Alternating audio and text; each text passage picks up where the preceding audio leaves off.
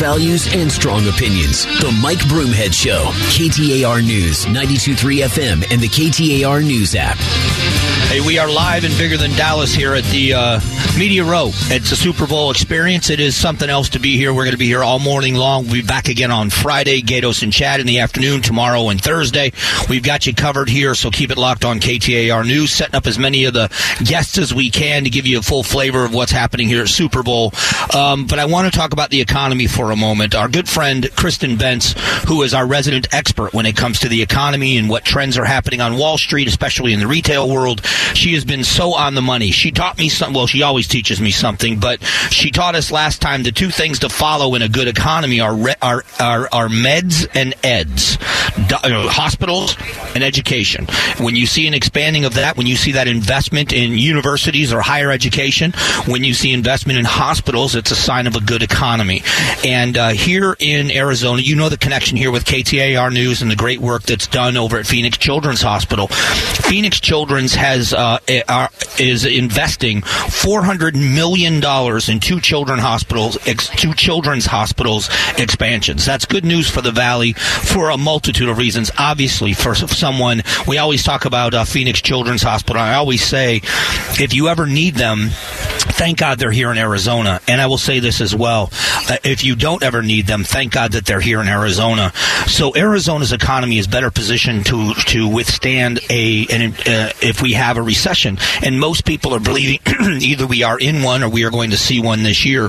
Want to give you some of the numbers. Uh, Americans have spent down about 35% of the extra savings they accumulated during the pandemic as of mid January. This is according to Goldman Sachs. The prediction is by the end of the year, they will have exhausted about 65% of the money that they set aside. So we are seeing a couple of things that are concerning to people that are experts when it comes to spending, whether it's retail, whatever it is. And that is number one, a huge number of people behind in their car payments. We have credit card debt that's the highest people have seen in a very, very, very long time. And now we're seeing this exhaustion of people's savings or money that's been set aside. Um, we, I've talked about the families as I grew up. I'm very familiar with the idea of really, literally living, working paycheck to paycheck because it is it is a tough place to be to realize that you are one mistake or one big issue away from financial ruin. Um, literally speaking, and many of you have, have, lived through this, uh, you get a flat tire. I don't. Not only do I not have money for a tow truck, I don't have money for a tire. If I can't get to work, I can't pay my rent. If I can't pay my rent, I'll be homeless. And boom, boom, boom, that fast the dominoes can fall. And I don't want to see any American in that place. Um, it is. Uh, it's interesting to me to see how this works in the valley where the economy is good. We also understand that because of the high inflation that we have here, it was the highest in the country for a while. It's harder for families that were doing okay to make ends meet.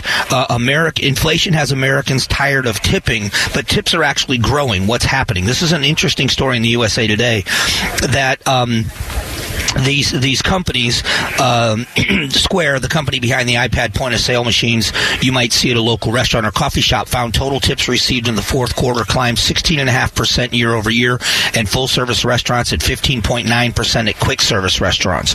Uh, so people are understanding, and I think this goes back to the shutdown during the pandemic. For me, uh, I remember very clearly watching, um, you know, going to the restaurants that I love going to so much in the Arcadia area when I was living in that part of town and when they were doing takeout. I remember thinking, you know, these people who, generally speaking, in the service industry survive on tips. That's what they do is survive on tips, not being able to make ends meet. So people were jumping in and making sure they tipped the kitchen staff, and and it was just everybody coming together. If you had a little extra, you gave a little extra, realizing we were all kind of in the same boat. And I was glad to see that happen. I worked in the service industry when I was a kid. Restaurants, one of my favorite thing to do was work in a restaurant. So I'm glad to see that that's carrying on and that people are taking care of each other. Um, it says uh, there's a headline also from the USA Today that says where will the U.S. home prices drop in 2023 and where will home prices get even more expensive? Um, and so some of the places that they say are going to be dropping in the most, they say home prices in Malibu surged 82% in the first quarter of 21 to 22. Um, they're seeing these big climbs there, but they also think home prices went up in most cities such as Austin, Boise, and Phoenix area were prime destinations during the the initial phase of the pandemic. Um, but they think that they may see a price drop in those areas. We'll see. I'm anxious to see how that happens. And last but not least, in this section, as we talk about the economy, we also have to talk about um, cause and effect.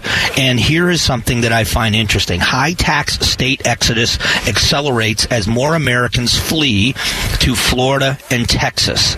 A growing number of Americans migrated from predominantly blue states with steep taxes like California New York to red states with lower taxes like Florida and Texas last year, according to new data. And I have a friends that are, I was just talking with a friend of mine who's from Texas and said he ran into somebody and they were having a conversation and he said he was from East Texas and uh, this person said I'll see you soon I'm selling my business and I'm moving to Texas this is again um, the sign of why Arizona is doing the right thing with the flat tax and how they've done things because we are attracting business we are attracting industry we are attracting wealth because people don't want to spend any more than they need to on taxes. And you can call that a political position whether it's Republican or Democrat. I think that's everybody.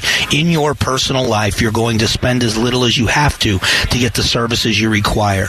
I don't think anybody in either political per- predominant political party, you know, I mean, I'm not excluding libertarians, but people that are politically inclined, largely we have a healthy suspicion of the government. I believe that. It's healthy, and so in practice, why would we continue to feed the beast that is not being efficient with the dollars we spend? Not being efficient at all. And that's just a great question for everyone. What we're going to do in a moment is a preview. The president gives his State of the Union address tonight. What will he say? What should he say? And what do the American people want and need to hear? All that's coming up here in just a couple of moments.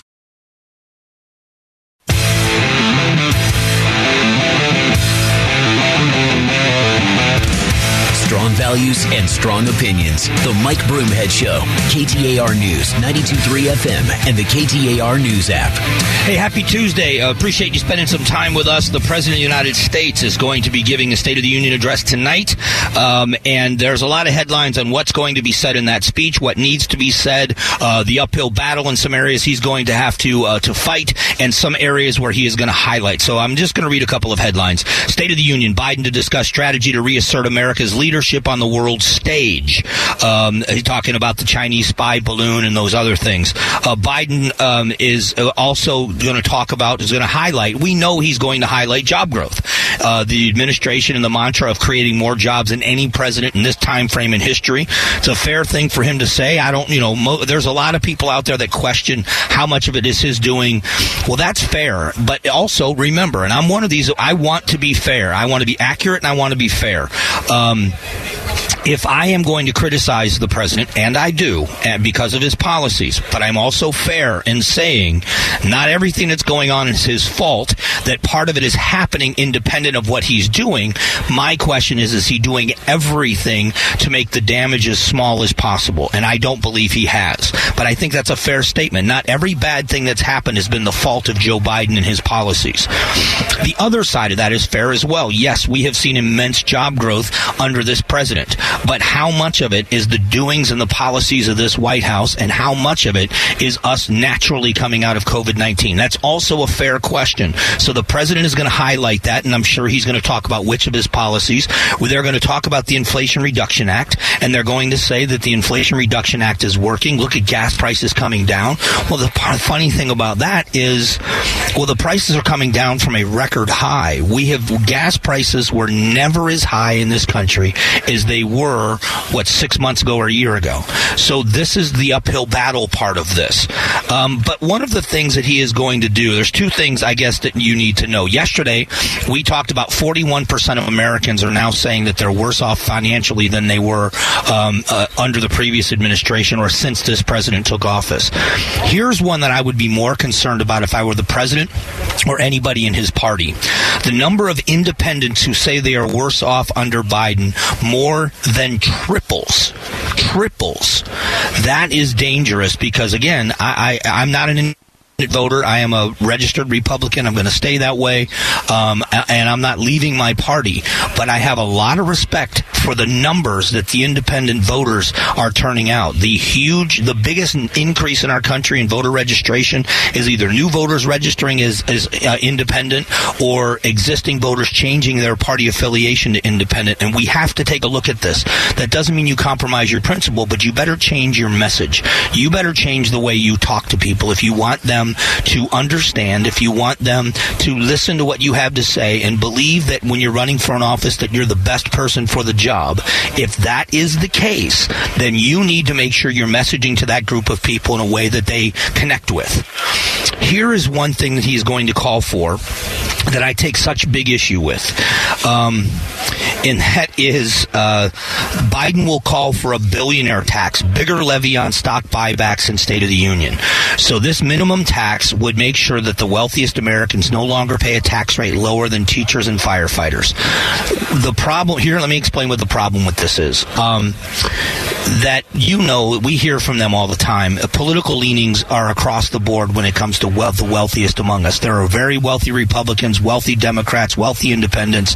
It, it is across the political spectrum. So the tax code as it exists benefits all of those people the way it does. If you notice, they aren't saying that anybody is doing anything illegal. Okay, they're not doing anything illegal. So why wouldn't you change the tax code in a different way or where it's more it's it's fair for everybody else? This is the part of this whole thing that gets me is that this president has been in the American government for about 50 years of his life. The biggest chunk of that is a United States senator where he helped frame and reframe and rework the tax code. And now he wants to complain about how the tax code is unfair to the average American. He helped write it all his years in the Congress. And so the President of the United States, in my opinion, and, and here's the other question that I have for you, um, and that is that um, when you have this kind of presidency and the idea that you're going to raise taxes, the average American, I wonder how much the average American benefits from this. This is my biggest question on all of this is how does it help you? If you're someone out there that thinks that they should raise taxes on billionaires, why don't we lower taxes on the average American if that's the case? Because you're not going to benefit from this. And this is the part that frustrates me the most is that if you if your if your mantra is it's not fair fair that the billionaires are doing this. Why raise their taxes? Why not lower it for the other people? That would benefit them. You, as an average citizen, are not going to see any benefit, no benefit whatsoever, from a tax code that has nothing to do with you. All it is is a mentality of punishing rich people. Punish the rich. So when you punish the rich, it's good for you. So now you feel better that a rich person has to pay more in taxes. But how does it benefit you? We still are suffering huge deficits. We are spending spending more than we're bringing in. This isn't helping America, and it's not helping the average working family. For the poor Americans, for the working class Americans out there that have been told your entire life that the government is going to help you with a better life, that they are going to help you climb out of poverty. We're going to bolster the middle class because both parties say exactly that. How has it ever helped you? Uh, and I'm just asking an honest question.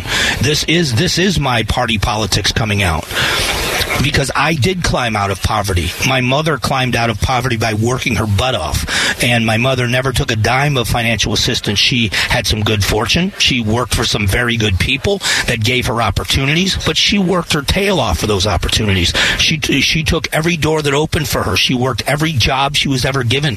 And she worked hard for 20 something, almost 30 years in order to have a small pension so that she could retire, which is a huge accomplishment. So when you look at the people that climb out of poverty generally, they are the self sufficient people that are doing things for themselves and they defeat the odds. That doesn't mean everybody does it. That doesn't mean we shouldn't care for the people that can't care for themselves. But if we don't stop believing that when the President of the United States and his party says we are going to tax the wealthy and the billionaires are going to pay more, that somehow it's going to help poor people, it never has. Show me when it has, and it, it never will. Why aren't we, all of us, rich, poor, middle class, white, black, gay, straight, men, women, why aren't we all at least unified in our healthy suspicion of the government? And I mean healthy, a healthy suspicion of check, checks and balances that they are doing either party what they said they were going to do. In a moment, uh, we are going to shift gears to the border, Why are leaders, Democrat mayors and governors, including our own, embracing the busing of migrants? We're going to talk about that next.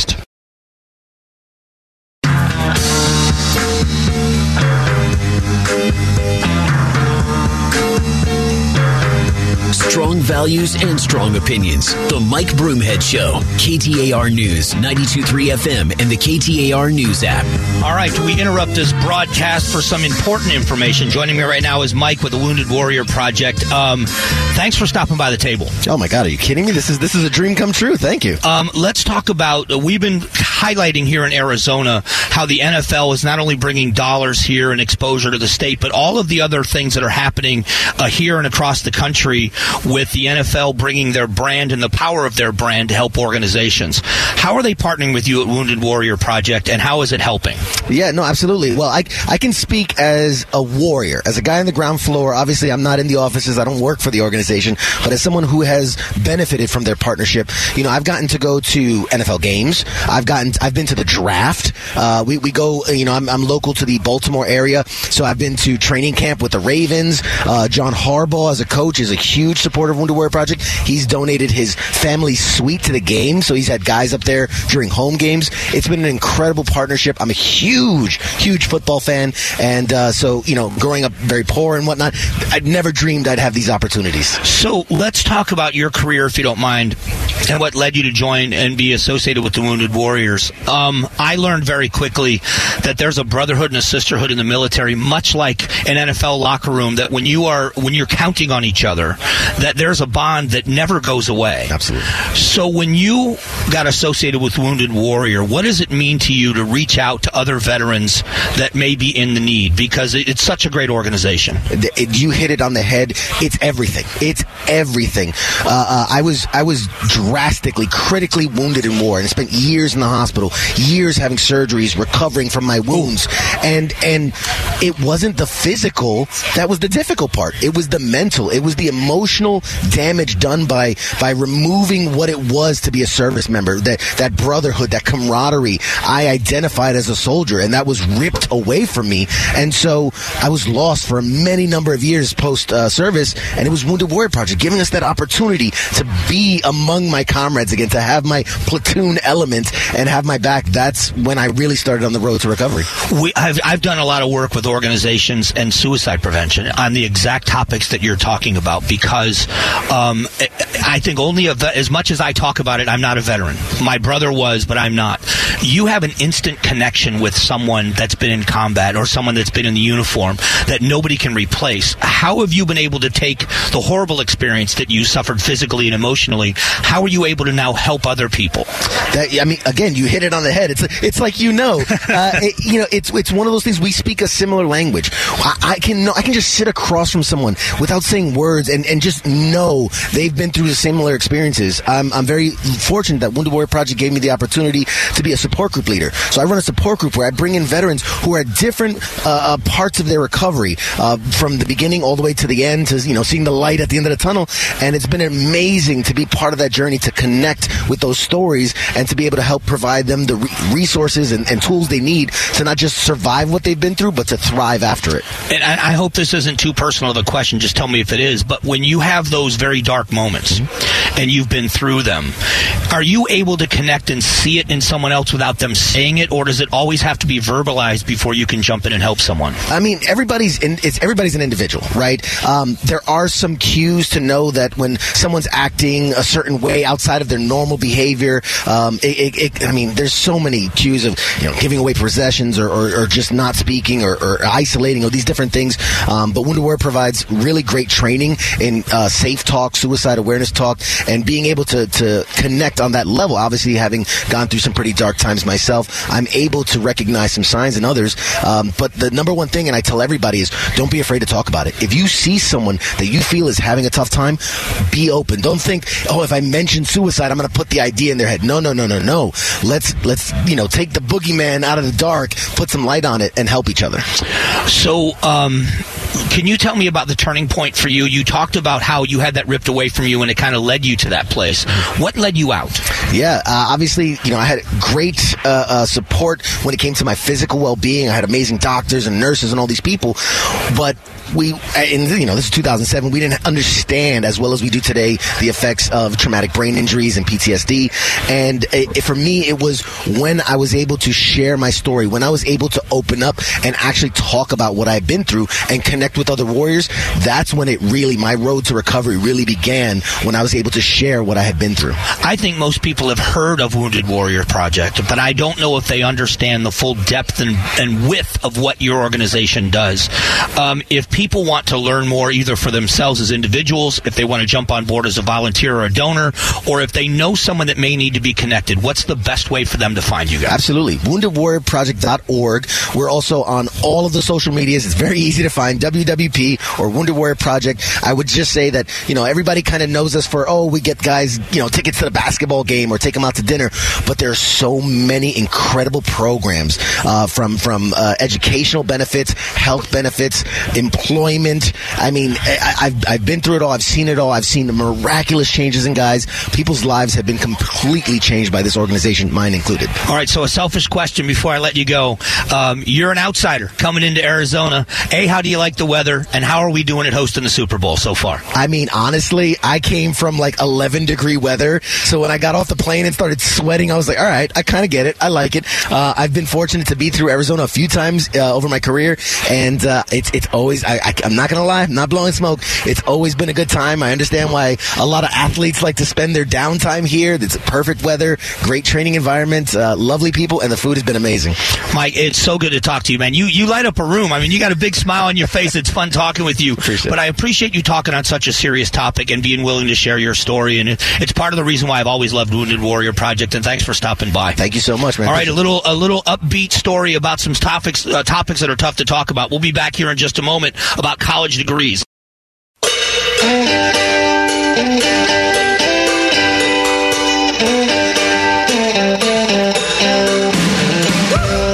Strong and strong opinions. The Mike Broomhead Show. KTAR News, 92.3 FM, and the KTAR News app. Hey, thanks for being here this morning. We are out at Radio Row at the Super Bowl Experience Media Day or media all week in the media room. It's a it is a crazy, getting filled up, packed room. Just had a great interview with someone from the Wounded Warrior Project, so I appreciate as we switch it up a little bit. Um, and we're going to get back to the border topic a little bit later in the show, but I thought it was important to hear some of the great work that Wounded Warrior Project is doing in conjunction with the NFL and exposure and raising money and awareness. And uh, that Mike, uh, a combat soldier, a wounded veteran, um, just a great story. Um, before we close out this hour, um, uh, I wanted to. Um, I, I, the clock. Um, I wanted to. Sorry, we were in the middle of a discussion you couldn't see. Sorry about that. But um, college degrees are losing more clout, according to a couple of stories. Companies are increasingly dropping four-year college degree requirements for their jobs, putting more emphasis on experience, and that's not just entry-level jobs. Uh, let me explain how this, how I think, why I think this is brilliant. Um, myself not going to college, I went into the trades, and so I learned on the job, and I learned on the job from people that were. Um, that were already experts in the field. So I was on a job site learning from someone that was uh, in the job themselves. It was passed down to me that way. The owners of the companies, right now, I was an electrical contractor. The electricians I worked for came out of the field. There was a connection that I saw and that they saw in you. They could feel what you felt. In other words, they've done what you're doing. They understand and they're bringing you along. Now, not everybody I worked for felt that way, but that's what you could see. But what it also taught me was if I they could do it, I could do it. And they always gave me that feeling as well, which I was happy, I was thankful for. And I am not in any way, shape, or form trying to denigrate a college education. I still think that there are so many professions out there that require a college education, and I think it's a very worthwhile, phenomenal thing. You've heard me talk about uh, producer Julia. She's on the air with us every day with Did You Hear This? Um, a Cronkite graduate and just obviously an expert in her field because of the training she had at, at, at, school. But for companies that realize that sometimes it's more of a skill of what you learn on the job and life experience that makes you better at it. And, and part of it is so if you look at the uh, the job of policing, a police officer graduates from school, graduates from the police academy with a head full of knowledge about what they're supposed to do and a basic knowledge of what it's like to be a police officer. But then they go through FTO, which field training officer They are riding with someone that's a seasoned, experienced officer. They're taught everything they need to know going along the way, and a lot of it is the experience they have to finally feel as if they're comfortable as a standalone officer. And I think that anytime you see that, it's an important part of things. So I'm not denigrating education. I'm saying that a lot of times companies are now realizing that the piece of paper doesn't tell the entire story. That a lot of times it's the experience that goes along with it. Um, the the um, the suspension of the AEL or the aggregate expenditure limit, the the overriding of it, it's got a new ally, the Chamber of Commerce, Danny Seiden, who's a, been on the show a number of times. Danny Seiden said holding schools hostage with money that's already been appropriated It doesn't make any sense. Um, so he was talking about this recently. Um, Seiden is throwing the weight of the small businesses and major corporations he represents behind a legislative effort to lift the archaic spending cap on K through 12 public schools. I'm going to go back to my old rant on this. I agree that this needs to be overridden. I absolutely do. But I think we should learn our lesson in the state of Arizona that if we are going to um, have propositions that are voted on by the public, and the idea behind it is that it's almost impossible to override it or change it because the Constitution changes that you need a two thirds majority in the House and the Senate, we are going to run into this again. Now, what happened in 1980 when this AEL was passed may have been a, an appropriate thing for the state of Arizona. This may have been something that everybody in Arizona, obviously the majority of the voters in Arizona at the time, thought it was a good idea. Well, here now, 40 something years later, here we are trying to wrestle with the idea that we need this money. It's already allocated for the schools, yet it takes two thirds majority in the House and the Senate. And anybody out there that's just saying, just sign it, just pass it, you know that's not how politics works. And I can guarantee you this time it's Republicans holding it up. If it was a bill that was on the opposite side of this and the Democrats were holding it up, they'd be doing it with good reason. The problem here isn't the politics of what's happening. The problem here is that these propositions are in place anyway. Because if there was just a law that was passed in 1980 by the legislature, they could go in and amend that law and get uh, get and pass something, you know, pass a law or amend that law to get done what they need to get done, and that we need to get back to the representative republic we have before. I agree that this money needs to be spent, but I have also talked with some people on the Republican side of this conversation, and they make some very good points about what we spend money on in Arizona and how much we are getting uh, for our money. Are we actually getting value for the money that we spend? And I don't know that we do and neither do they.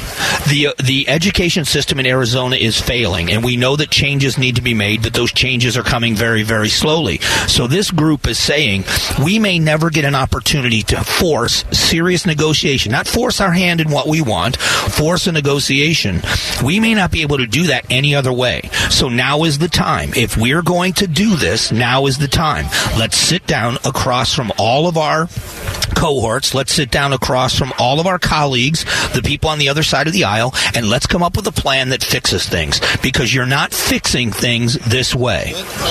That things are not fixed. And I don't blame them. And I just think education is such an important part of who we are, especially that basic elementary school education going into the high school and then going on to higher education or the workforce.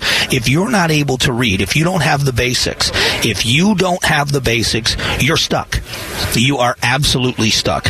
What we're going to do coming up uh, just after 10 o'clock is we are going to go back and we're going to talk about um, the uh, um, busing of migrants. I think it's a valuable topic to talk about because now we are seeing Democrat governors embrace what Republican governors were. We are seeing Democrat mayors that are doing this, the mayor of New York, and one of the things he's doing. So this should be an interesting conversation because we live in a border state. We're going to have that conversation coming up here in a few moments. So please stick around.